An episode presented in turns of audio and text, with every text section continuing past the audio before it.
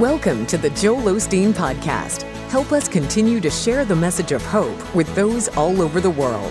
Visit joelosteen.com slash give hope to give a gift today.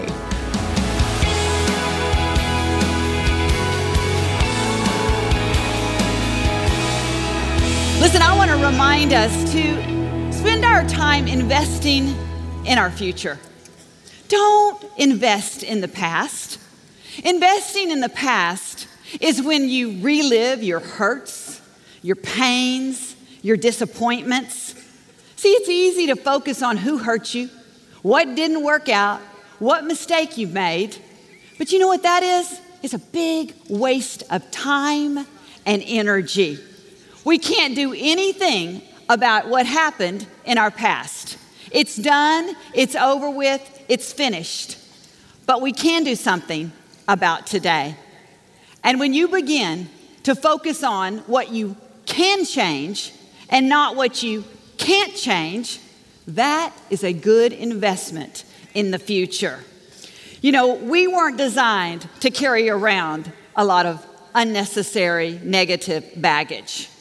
And sometimes we fill our bags with bitterness, resentment, heartache, but can I tell you that you've got to get up every day and let that stuff go? Forgive the people who offended you, release them, forgive yourself.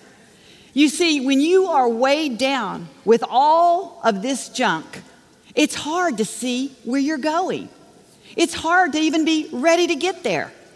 One time, Joel and I, we had scheduled back to back work trips. We really don't ever do this, but this just happened to be an instance that we did this. We had come home from a, a week out, and we came back in, and we only had like two hours to be at home.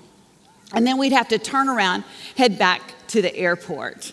Well, on the way home, all I could think about was those dirty clothes in my suitcase. There was a week's worth of dirty clothes in my suitcase.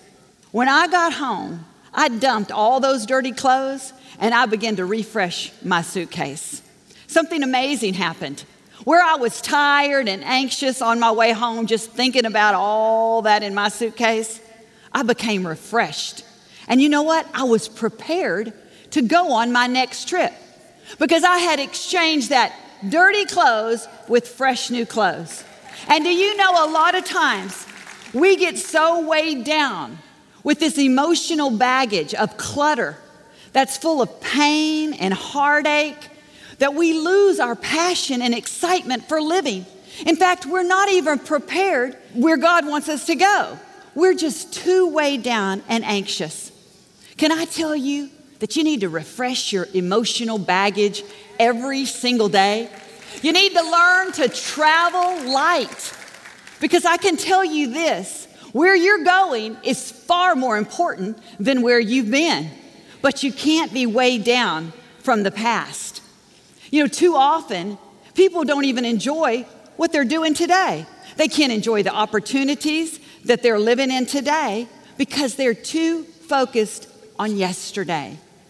There was a woman who had been divorced for a couple of years, and one day she met this man. And he was a very nice man. He seemed to be very happy. He was successful. He went to church. She was excited about the possibilities. But she made a mistake. When she went into that relationship, she began to constantly talk about her hurts and pains of the past. She would describe why she acted certain ways or why she said certain things. It was because she was so hurt by her first husband. You know, after a while, that man told one of her friends, he said, You know, she's so focused on what happened to her, she can't move forward. We're not making any kind of connection here, and I really don't feel like the relationship is right. So he decided that he was just going to quit seeing her because she made the mistake of living in the past. She failed at an opportunity that she had for her future. See, when you carry negative baggage into your relationships, you can ruin many relationships. See, we've got to decide that it's time to let it go. It's time to put it in the past, to shut the door to it. One time, Joel and I were going to this like highly secure government building. And so there was two sets of double doors. So we stood in front of the first set of doors and it opened up. And we began to walk past those doors to go through the second set. But we noticed the second set would not open until the first set closed. And do you know in life, you're not going to be able to walk through open doors until you close the doors that are behind you. When you're holding on to bitterness, regret, the mistakes you've made, it'll get you stuck. It's like a trap you can't get out of. Years ago, that the way hunters used to trap monkeys was they would take a big barrel and they would fill it full of bananas. And at the end of that barrel, they would cut a very small hole, just big enough for the monkey to get its hand and arm through. Now, the monkey, unaware that this was a trap, would stick his hand in there and grab a fistful of bananas. But the problem was, as long as he was holding on to those bananas, he couldn't get his hand out of the barrel. You see, he could have just simply let the bananas go, taken his hand out of the barrel, and gone on his way. But see, because he was holding on to the barrel, he was trapped and he couldn't get away. See, we can't let yesterday trap us. We cannot be trapped in the past when God has a bright future. Unfair things happen to all of us. We experience loss. We all make mistakes. People hurt us. We become offended. But we have to make a decision that we're not going to invest in those things. You see, we'll have negative seasons. The Bible says that trouble will come. We will have seasons of disappointment, seasons that we don't always care for. But we can't allow that season to define our life. We can't wear the labels of that season. You see, we've got to put our foot down and say, no more. God wants to give you beauty for ashes, the scripture says.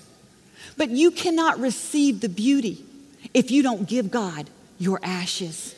The best way is to give God your hurts, your pains, and then open up wide so that you can receive the beauty that He has in store for you.